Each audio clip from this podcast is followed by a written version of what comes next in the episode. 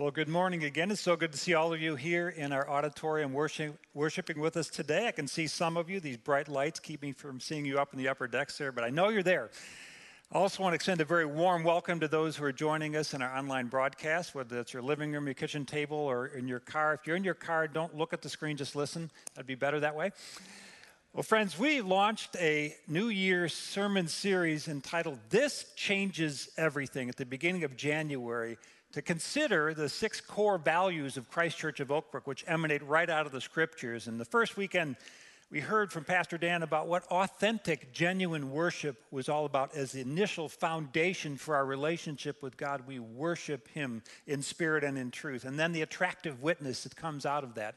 Last week, Pastor Eric uh, talked to us about intentional growth, being very focused on growing our souls and learning to uh, apply spiritual practices, and then how that fits into our community life, which is so vital and important. Today, we're covering the last two of those six core values of Christ Church, which are God's life changing love, which has first transformed us, but also then works through us to transform others' lives through our loving and kind and generous service to others.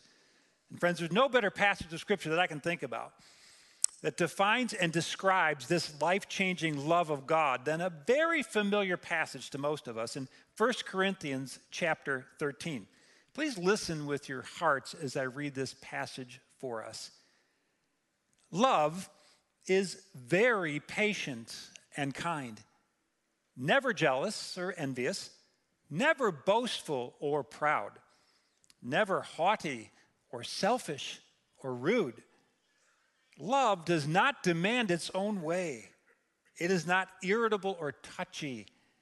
It does not hold grudges and will hardly even notice when others do it wrong. It is never glad about injustice, but rejoices when truth wins out. If you love someone, you will be loyal to them no matter what the cost. You will always believe in them and always expect the best of them. And you will always stand your ground in defending them. Love never fails. Will you join me in a word of prayer as we open our hearts before the Lord today? His word is living, it's active, it's powerful, and it transforms us by both hearing it, but also then as we live into it. I invite you to also pray for me as a preacher teacher here today that God will use my words to glorify Him and bring the best benefit to each and every one who gathers here. Let us pray. Father, we thank you that you've given us your word to be both a light and a lamp to guide us in every moment of our lives. Today, God, we ask you to illuminate your word into our minds and also by that same Holy Spirit, empower us to live into and to live out the things from your word we'll consider together today. Be glorified in our midst through your word, we pray. In Jesus' name, amen. Amen. Well, friends, most of us have heard this scripture that I read a moment ago many, many times, mostly at weddings, right? At wedding ceremonies, they share this passage all the time. It conveys such a warm and fuzzy feeling about the wonders of marital bliss and sounds so very easy and simple to live into in those moments. But love, this kind of agape love, the unconditional love of God that He calls us to, is no simple matter. Speaking of weddings, some years back, about 38 years ago this month, I met my wife to be in that time, and her best friend got married in January of that year.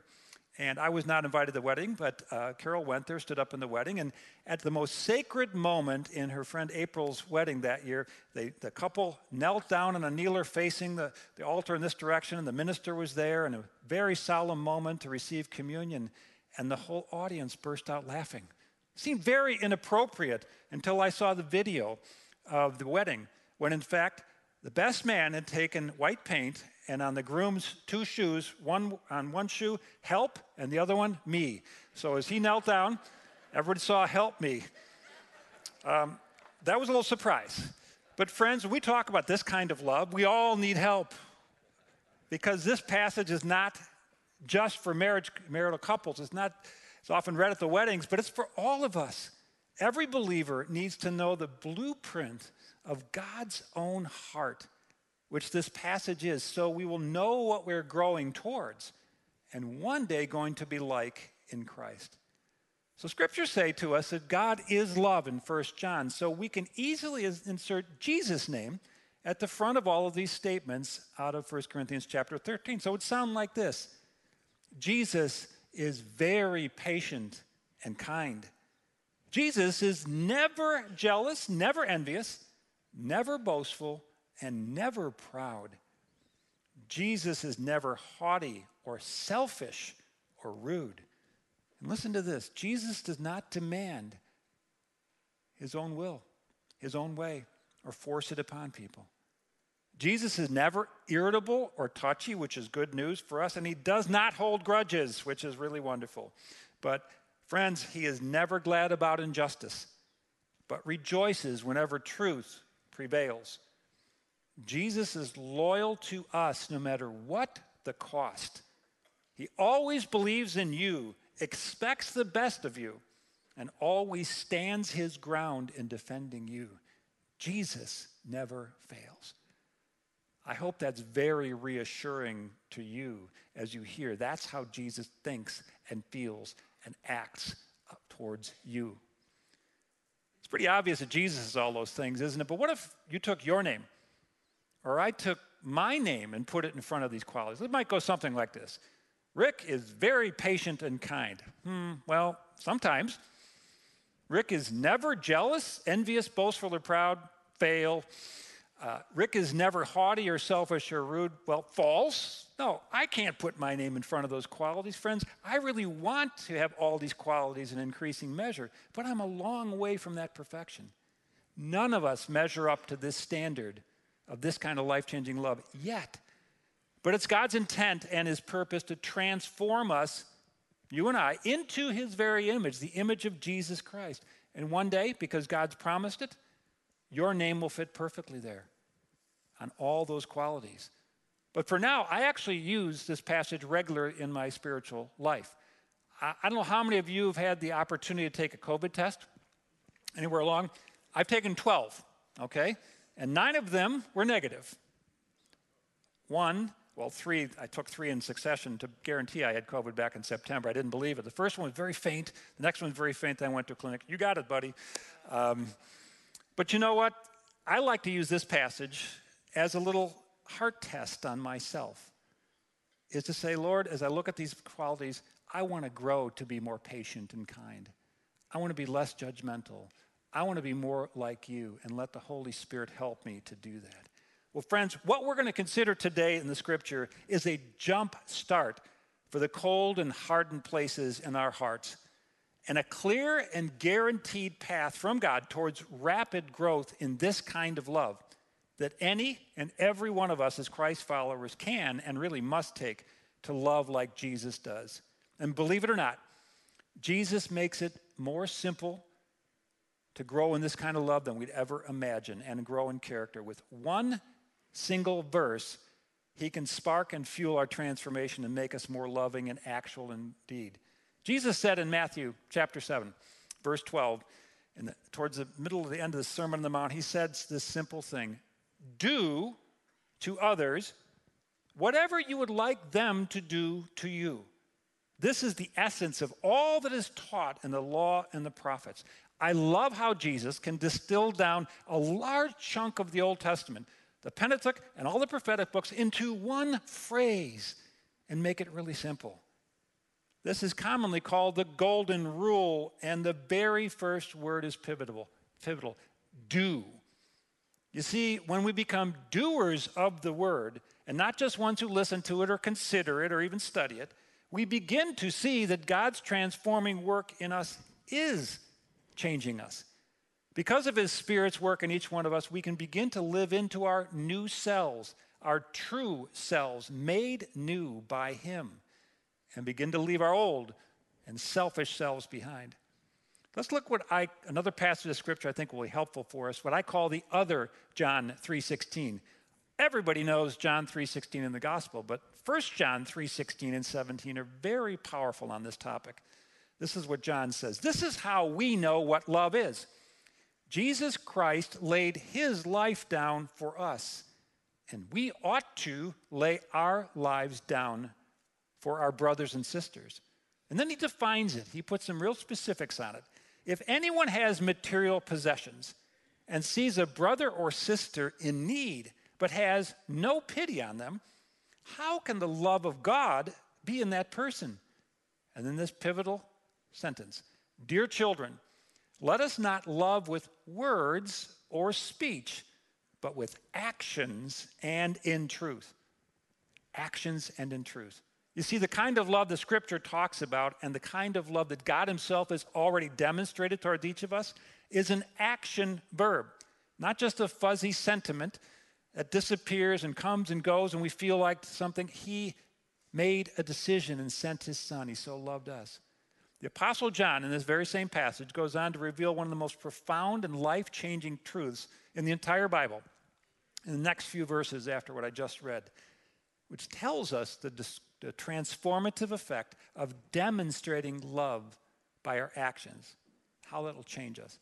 So, verse 18 said, Dear children, let us not love with words or speech, but with actions and in truth. And then this key verse this is how we know that we belong to the truth and how we set our hearts at rest in his presence. Dear friends, if our hearts do not condemn us, we have confidence before God and we receive from him anything we ask because we keep his commands and do what pleases him. Do you see the link here? When we see ourselves behaving differently, when we love with deeds that are obvious and clear in action and in truth, we look at ourselves, hey, I'm actually changing. God's actually doing something in me. I'm doing kind deeds. I'm thinking of others and meeting the needs of others ahead of my own. God, you are doing a marvelous work. And that gives us confidence. We realize, God, you are real. You're changing me, even the bad parts about me, into something good, into the image of Jesus. And it gives us great confidence in prayer that we receive from Him everything we ask. Would you like more of your prayers to be answered? I'll vote for that 100 times out of 100. Doing loving deeds gives us confidence when we come before the throne of God. Actions are the key. Loving is doing. Don't wait for a warm and fuzzy feeling to overtake you before you act. Act and do loving things, and your heart will produce the feelings. That is the secret of the scripture. Sacrificial love does not come naturally to any of us as humans. Don't be disappointed. It doesn't, we don't come out of the box with sacrificial love built into us. We have a sinful nature which is selfish, not other centered. It only comes supernaturally through the work of the Spirit of God who resides in us, each and every one of us, at the core of our being. Sacrificial living is something we must grow into by actions and deeds that we do in love. Pastor and author Adam Hamilton puts it this way This love is not a feeling, but a way of living and being.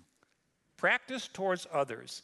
It is to seek the good of the other, to bless, encourage, care for, and serve the other. It is the essence of what the prophet Micah commanded in 6 8 to do justice and to love kindness. Doing justice, loving kindness, and practicing love these are intertwined, he says. Doing justice entails practicing kindness. Practicing kindness is an expression of love and justice. Well, friends, God creates all kinds of opportunities for us to serve in these ways, sometimes sacrificially, and sometimes they come up like that unexpectedly. Many, many years ago, my father, who had enlisted in the Air Force in 1944, was uh, on a training mission. He was based at Alexandria Air Force Base in Louisiana in those days. He was on a B 17, a crew member, and they were doing a night training mission, flying over Texas, heading on a cross country mission there, training to fly at night and get through all of that.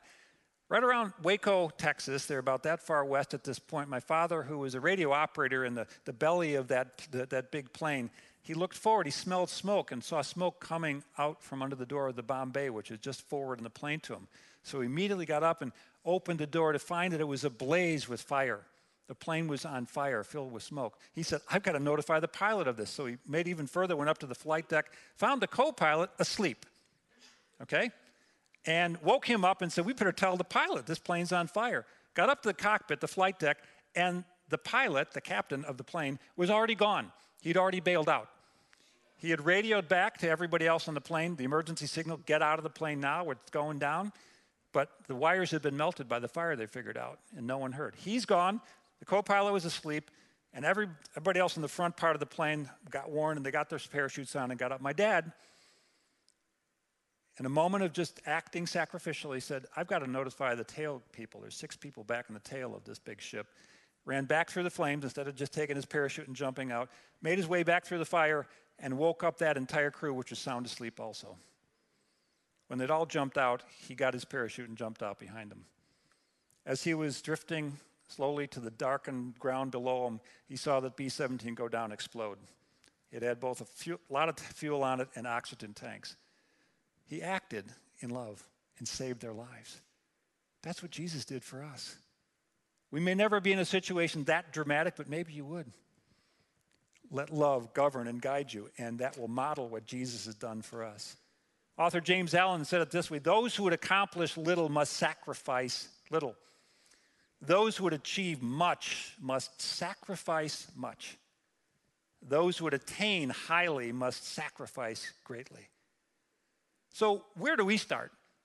What exactly are we supposed to do? If God's calling to do loving deeds and actions, you know what? The scriptures make this amazingly and abundantly simple and clear in Ephesians chapter 2, verse 10, which immediately follows the verse that says, It is by grace that you have been saved through faith, and this is not of yourself. So our salvation is not what's in question. But God done more than just save us. Verse 10 says this For we are God's own handiwork, his workmanship, his masterpiece, as one translation says it, recreated in Christ Jesus, born anew, a new nature, that we may do those good works which God predestined, planned beforehand for us, taking paths which he prepared ahead of time that we should walk in them, living the good life which He prearranged and made ready for us to live. God not only planned our salvation, introducing Himself to us and bringing us into the family of God, He orchestrated that every day of our lives there are good works ready to go, ready for us to walk into if we just have our hearts filled with His love and have our eyes filled with this kind of compassion. Then we will see what He's prepared. Friends, whatever moves you to compassion, whatever moves you to tears when you look at it, that's the direction to go in. But I fear we've all too often missed God's created opportunities. They're all there for us every day because our focus has been elsewhere. Author and pastor Erwin McManus, many years ago in Chasing Daylight, a marvelous book, says it this way We put so much emphasis on avoiding evil that we become virtually blind to the endless opportunities for doing good. We've defined holiness through what we separate ourselves from rather than what we give ourselves to. I am convinced the great tragedy is not the sins that we commit, which God forgives, but the life that we fail to live. Friends, as I said a moment ago, the needs that are right in front of us are glaringly obvious when we have our compassion glasses on and then be prepared to act and do what love motivates us to do. For each of us to get better clarity on the specifics of how we live into that loving, caring kind of life that God has created for us, I'm going to suggest two resources, not to go deep on them today, but two things that'll help us tremendously. One is a little booklet created by Peter, C. Peter Wagner, Fuller professor, many years ago called Finding Your Spiritual Gifts. It's a six page self assessment. You could do it at home. If you don't like what it says, take it again. You might get different results, but no, it's a marvelous self assessment. Costs six bucks. You can get it on Amazon. Uh, have it tomorrow if you want. We've got a few copies here in the church. I'd be glad to help you acquire those if you'd like as well. Marvelously find out how God has gifted you because you're always going to be more effective if you're doing it in line with what God has gifted you to do. The second book is called Now Discover Your Strengths. It's based the Strengths Finder that uh, Don Clifton many years ago created. This will help you realize all that treasure of resource that God's put in you so that you can best help others. Those are for another sermon another day, but I give you those as opportunities to look into them yourself. But I'm convinced that God has already equipped you and I, every single one of us, to be literal world changers. We just need to begin to see ourselves that way. You matter. Your life is important. What you do today is important. But, friends, ultimately, The kind of love, this kind of love we're talking about, requires a decision to act for the benefit of another, no matter what. Author or speaker Leo Buscaglia many years ago said, Don't spend your precious time asking, why isn't the world a better place? Lots of people are asking that nowadays, aren't they? Looking around, this is a disaster. Everything is bad. Everything's in conflict. Everything's out of place. Don't like, take your time asking that question. It'll only be time wasted. The question is, how can I make it better? How can I make it better? Not they make it better or someone else make it better. How can I make it better? To that, he says, there is an answer. Answering that question, what can I do to make it better, and putting love into practice requires some commitments and decisions on our part, which are well within our grasp. And no one ever said it better or did it better in my lifetime that I know of than Dr. Martin Luther King Jr. when he said this The ultimate measure of a person is not where they stand in moments of comfort and convenience, but where they stand at times of challenge and controversy. And that's today. The true neighbor will risk their position, their prestige, even their life for the welfare of others. In dangerous valleys and hazardous pathways, they will lift some bruised and beaten person to a higher and more noble life. Wow. What a powerful challenge. Dr. King lived this principle out and paid the ultimate price himself when his life was snuffed out by an assassin's bullet. But his legacy has lived on for decade after decade after decade, the changes he began to do. He once said, No one really knows why they are alive until they know what they die for. He surely lived into and modeled that kind of truth. He knew what he was on this planet to do and was willing to die for it. Well, friends, if you're like me, you feel I could never live up to uh, Martin Luther King Jr.'s world changing influence. That, he was a uniquely special and called man of God. But, friends, we can every single one of us make practical decisions that will definitely make our world a better place every single day. I'm going to share two simple quotes from a great little book called The Hero Code that one of our church members gave me this past year, that are a great start in the direction of intentional and consistent, compassionate, and sacrificial living. I've got lots of books that are 2,000 pages, these big, huge things up on my, but this is the Hero Code, a great little, it's a little book. One of those little ones you can just enjoy it and soak it up in a few, just a few minutes. The first thing I want to share from that book is I will be kind and compassionate to at least one person every single day and expect nothing in return. That's the first commitment. The second one, I will be kind and compassionate to at least one person by giving a little of my time my talent and my treasure to those in need every day without fail. One person, one day at a time. Friends, every one of us can make that kind of commitment and live into it with our time, our talent, our resources in one way, shape, or form or another. Only when we start living into this, friends, do we understand what Jesus meant when he said, It is more blessed to give than it is to receive. He knew exactly what he was talking about because he wired us in his image, and that's what his image is. Jesus meant by this that there's something about giving that blesses the giver. We don't do it for the blessing, but it actually happens. Friends, it brings joy to us and gives us a sense of fulfillment and meaning when we, meaning we help others. A multitude of scientific studies have reached the same conclusion. Imagine that. Scientists have figured out that what Jesus said is true.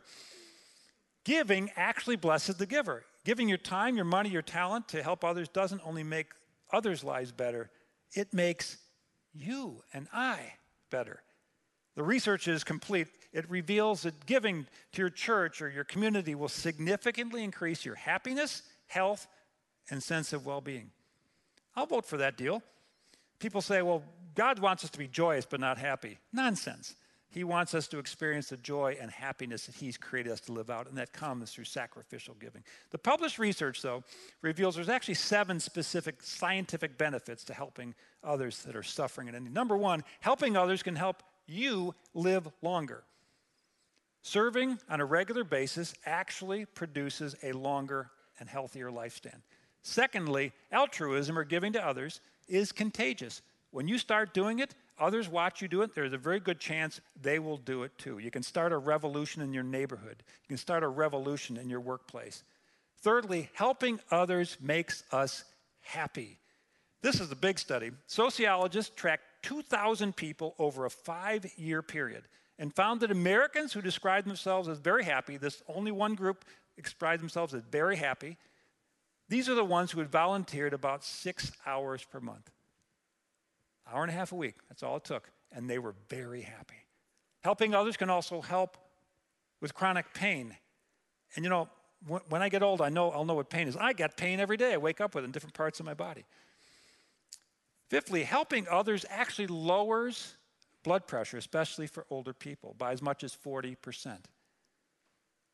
Sixth, helping others promotes positive behaviors in teens. According to sociologists, teenagers who volunteer and help others have better grades and a much higher self image and self esteem. And last but not least, helping others gives us a sense of purpose and satisfaction. So, friends, the goal here is to steadily grow in our generous service and generosity. And that generous act might be something as simple as shoveling someone's driveway. Mine actually has about an inch on it. How many of you have snow in your driveway? Didn't blow away yet. I hope it melts. I, I don't really need anybody helping. i will be fine. Um, it, it, it might be doing yard work for an elderly couple in your neighborhood, or it might even be an anonymous gift to someone in need. It could be a donation to a cause that matters to you, like feeding starving children. It might be serving at our food pantry or a soup kitchen, buying groceries and dropping them off for a neighbor that you know is recently unemployed. It could mean increasing giving to churches and mission organizations and ministries that help the poor here and around the world. Maybe as simple as serving in our church nursery or children's ministry or using your musical talents here, like our wonderful worship team has done and does it week in and week out. It could be joining our caring connection team here at Christ Church that every month makes phone calls to shut ins and older people over the age of 80 just to check in and let somebody know they are lo- they're loved. It could be using your office skills here at the church or another uh, volunteer opportunity, friends. If you're interested in serving at Christ Church, we're going to make it really easy for you. We've got these wonderful cards out on our uh, literature racks and on some of the tables out in the narthex and in the atrium as you depart today. If you click on that little QR code there, is that on the screen? No, it's not. It's right here. Um, you'll find the card out there. It'll give you all the opportunities where we're looking to find people to serve the church. The opportunities are there. Serving generously shapes us and grows our heart to be like Jesus' heart. But you know, there actually might be some that would say to me, Well, you know what, Rick? I'm saved by grace, by Jesus' work on the cross. I really don't need anything. I can just coast all the way to heaven. Well, friends, it is a fact that we are saved by grace plus nothing, period. That part is true. But while there is exactly zero condemnation for those of us in Christ, Romans 8 1 says it, there is in fact great expectation from God who has given us such a great salvation Zero condemnation, but great expectation. Jesus put it this way in Luke chapter 12, verse 48. Jesus said, To those whom much is given, much will be expected. Well, when will this expectation be reconciled? I mean, who's really keeping score on all this stuff? Well, the fact is, it's of tantamount importance that we all know this. It says it many times in the scripture that everything we do, God is watching. And he's recording everything in this thing called the book of our life. Look it up, it's in the scripture.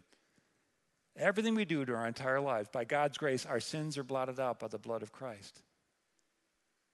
He's given us a free will, every one of us, to choose to do good. Even as Christ followers, we can choose to do evil, or sadly is the case for some or so many, basically do no good by doing nothing. But friends, there will be a day of reckoning for all Christ followers that has nothing to do with our salvation. So few really recognize this. We are saved by Jesus. We're in the Lamb's book of life. We enter heaven, and then every single one of us will face a final exam, one on one with Jesus. It's actually an oral exam.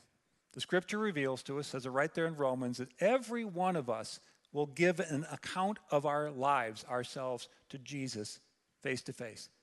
The goal is that he could reward us and, and bless us and honor us, but we'll only be able to represent to him in those moments what we actually did. Not what we thought about doing, prayed about doing, imagined doing, watched others do, would be what we did or didn't do. Do you think it would reduce your stress? Those of you that have taken final exams many years ago, or maybe more recently, some are students, you get finals coming up, or midterms, those kind of things. Would it make it easier if the professor or teacher actually told you the answers to the test ahead of time? Easier to pass the test? Well, friends, this final exam that I'm going to read about here in a minute, right out of Scripture, Jesus actually is giving us the answer key in advance. Reminds me of a story I read some time back where a college professor down in Texas, a professor of a logic class, was giving a final exam for his students. Made a big deal, big part of their grade. And he told the students, take one 8.5 by 11 piece of paper, put whatever, whatever you want on there, and bring it in to help you during the test. So all the students crammed everything they could on that one piece of paper back and front and entered the test room, and except one student sat there quietly with a blank piece of paper on his desk. Before the test is passed out, the other student said, What's the matter with you? Why didn't you put anything on that paper? How are you going to possibly pass this test? Didn't say a word. The professor passed out the test booklets. That clever student took that 8.5 by 11 piece of paper and put it on the floor next to his desk. And then he invited an advanced logic student to stand on the piece of paper and give him all the answers. He's the only one that got an A in the test. The professor applauded him. Well, that's what Jesus is doing for us in the passage I'm going to read. I want you to hear it this way. Listen to what the Master tells us what will happen at the end. Matthew 25, 31 says, When the Son of Man comes in his glory, this isn't a parable, this is a prediction, this is a promise, and all the angels with him, he will sit on his glorious throne. All the nations will be gathered before him, and he will separate people one from another, the sheep on his right, the goats on his left, as a shepherd separates them. He will put the sheep there on his right, goats on his left. Then the king will say this to those on his right, the righteous Come, you who are blessed by my Father, take your inheritance, the kingdom prepared for you since the creation of the world. And then he describes what they did. For I was hungry, and you gave me something to eat. I was thirsty, and you gave me something to drink. I was a stranger, and you invited me in. I needed clothes, and you clothed me. I was sick and you looked after me. I was in prison, and you came to visit me.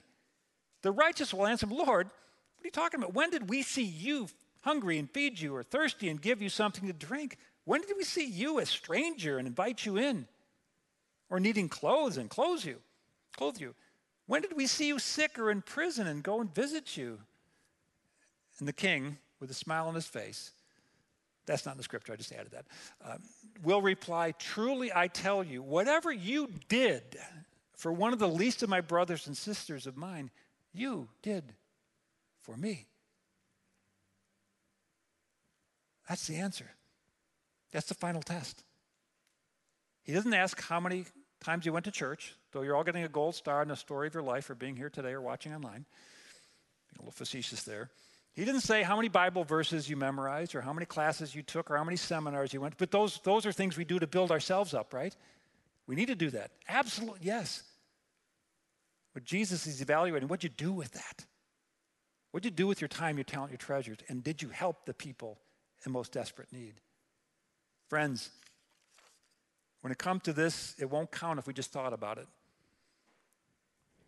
it won't count if we just told other people they should or suggested it for them. But I'm going to get practical on just one of the very first thing he said. When I was hungry, you gave me something to eat. Do you know the average person blinks about 17 times a minute, somewhere between 15 and 20, so 17 times. So now you're going to all think about blinking and stop listening to me. Sorry. But actually, 17 people die of starvation every minute of every day. So every time you blink, someone's dying needlessly of starvation. That works out to 25,000 people who will die of starvation today every day, more than 9 million per year. Since I started preaching this sermon today, that means about 500 people have died of starvation. Jesus makes it really plain what touches him. We can't touch him in heaven as much as we'd like to embrace him, but we can most certainly touch his heart here on earth anytime we choose by expressing compassion and love to those in need. I want you to do a little bit math with me. You're probably, most of you doing the math. Is when's he going to get done? It's about time. Um, let's do a little math together. Today, about a thousand people will have heard this sermon, both in person here, in the two services, and online, roughly around a thousand or so. What if all of us, just a thousand or so of us, made the commitment to do one compassionate deed, one kind thing, tangible thing every day? That would mean every day this coming year, between now and next January, every day, a thousand good deeds would be done, adding up to 365,000 compassionate deeds. That is world changing love. We can, you and I can make this world a better place. God wants it and wills it. I want to close with a little story that comes from an anonymous source. A person once fell into a pit and couldn't get themselves out. A subjective person came along and said, I feel for you down there. An objective person came along and said, Well, it's logical that someone would fall in that pit at some point. A Pharisee said, Only bad people fall into pits.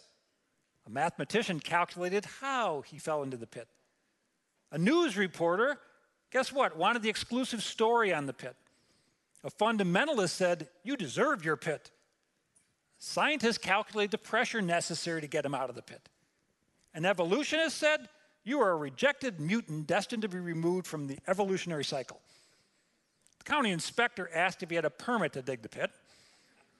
A professor gave him a lecture, The Elementary Principles of a Pit. An evasive person came along and avoided the subject of his pit altogether. A self pitying person said, You haven't seen anything until you've seen my pit. An optimist said, Things could be worse. A pessimist said, Things will get worse. Jesus, seeing the man, took him by the hand and lifted him out of the pit. That's what a genuine, genuine disciple of Jesus does. Always being the kind of person who, with God's gifts and talents and resources, lives out that golden rule and gives regular demonstrations of what God's heart looks like when we touch people on earth. No matter what our vocation or our profession is, this, my friends, is our purpose in life. So that on that day, with a capital D, when we meet Jesus face to face, Jesus will be able to say to us, and I know he wants to, I felt cared for when you fed me. I felt warmed when you clothed me in the dead of winter and I had no clothing. I felt reassured when you visited me when I was lonely and afraid. I felt uplifted when you looked after me when I was sick. I felt so loved when you welcomed me in when I was a stranger in your midst. Well done, my good and faithful servant. Will you pray with me? Father, we thank you for the power in your word. It's living, it's active.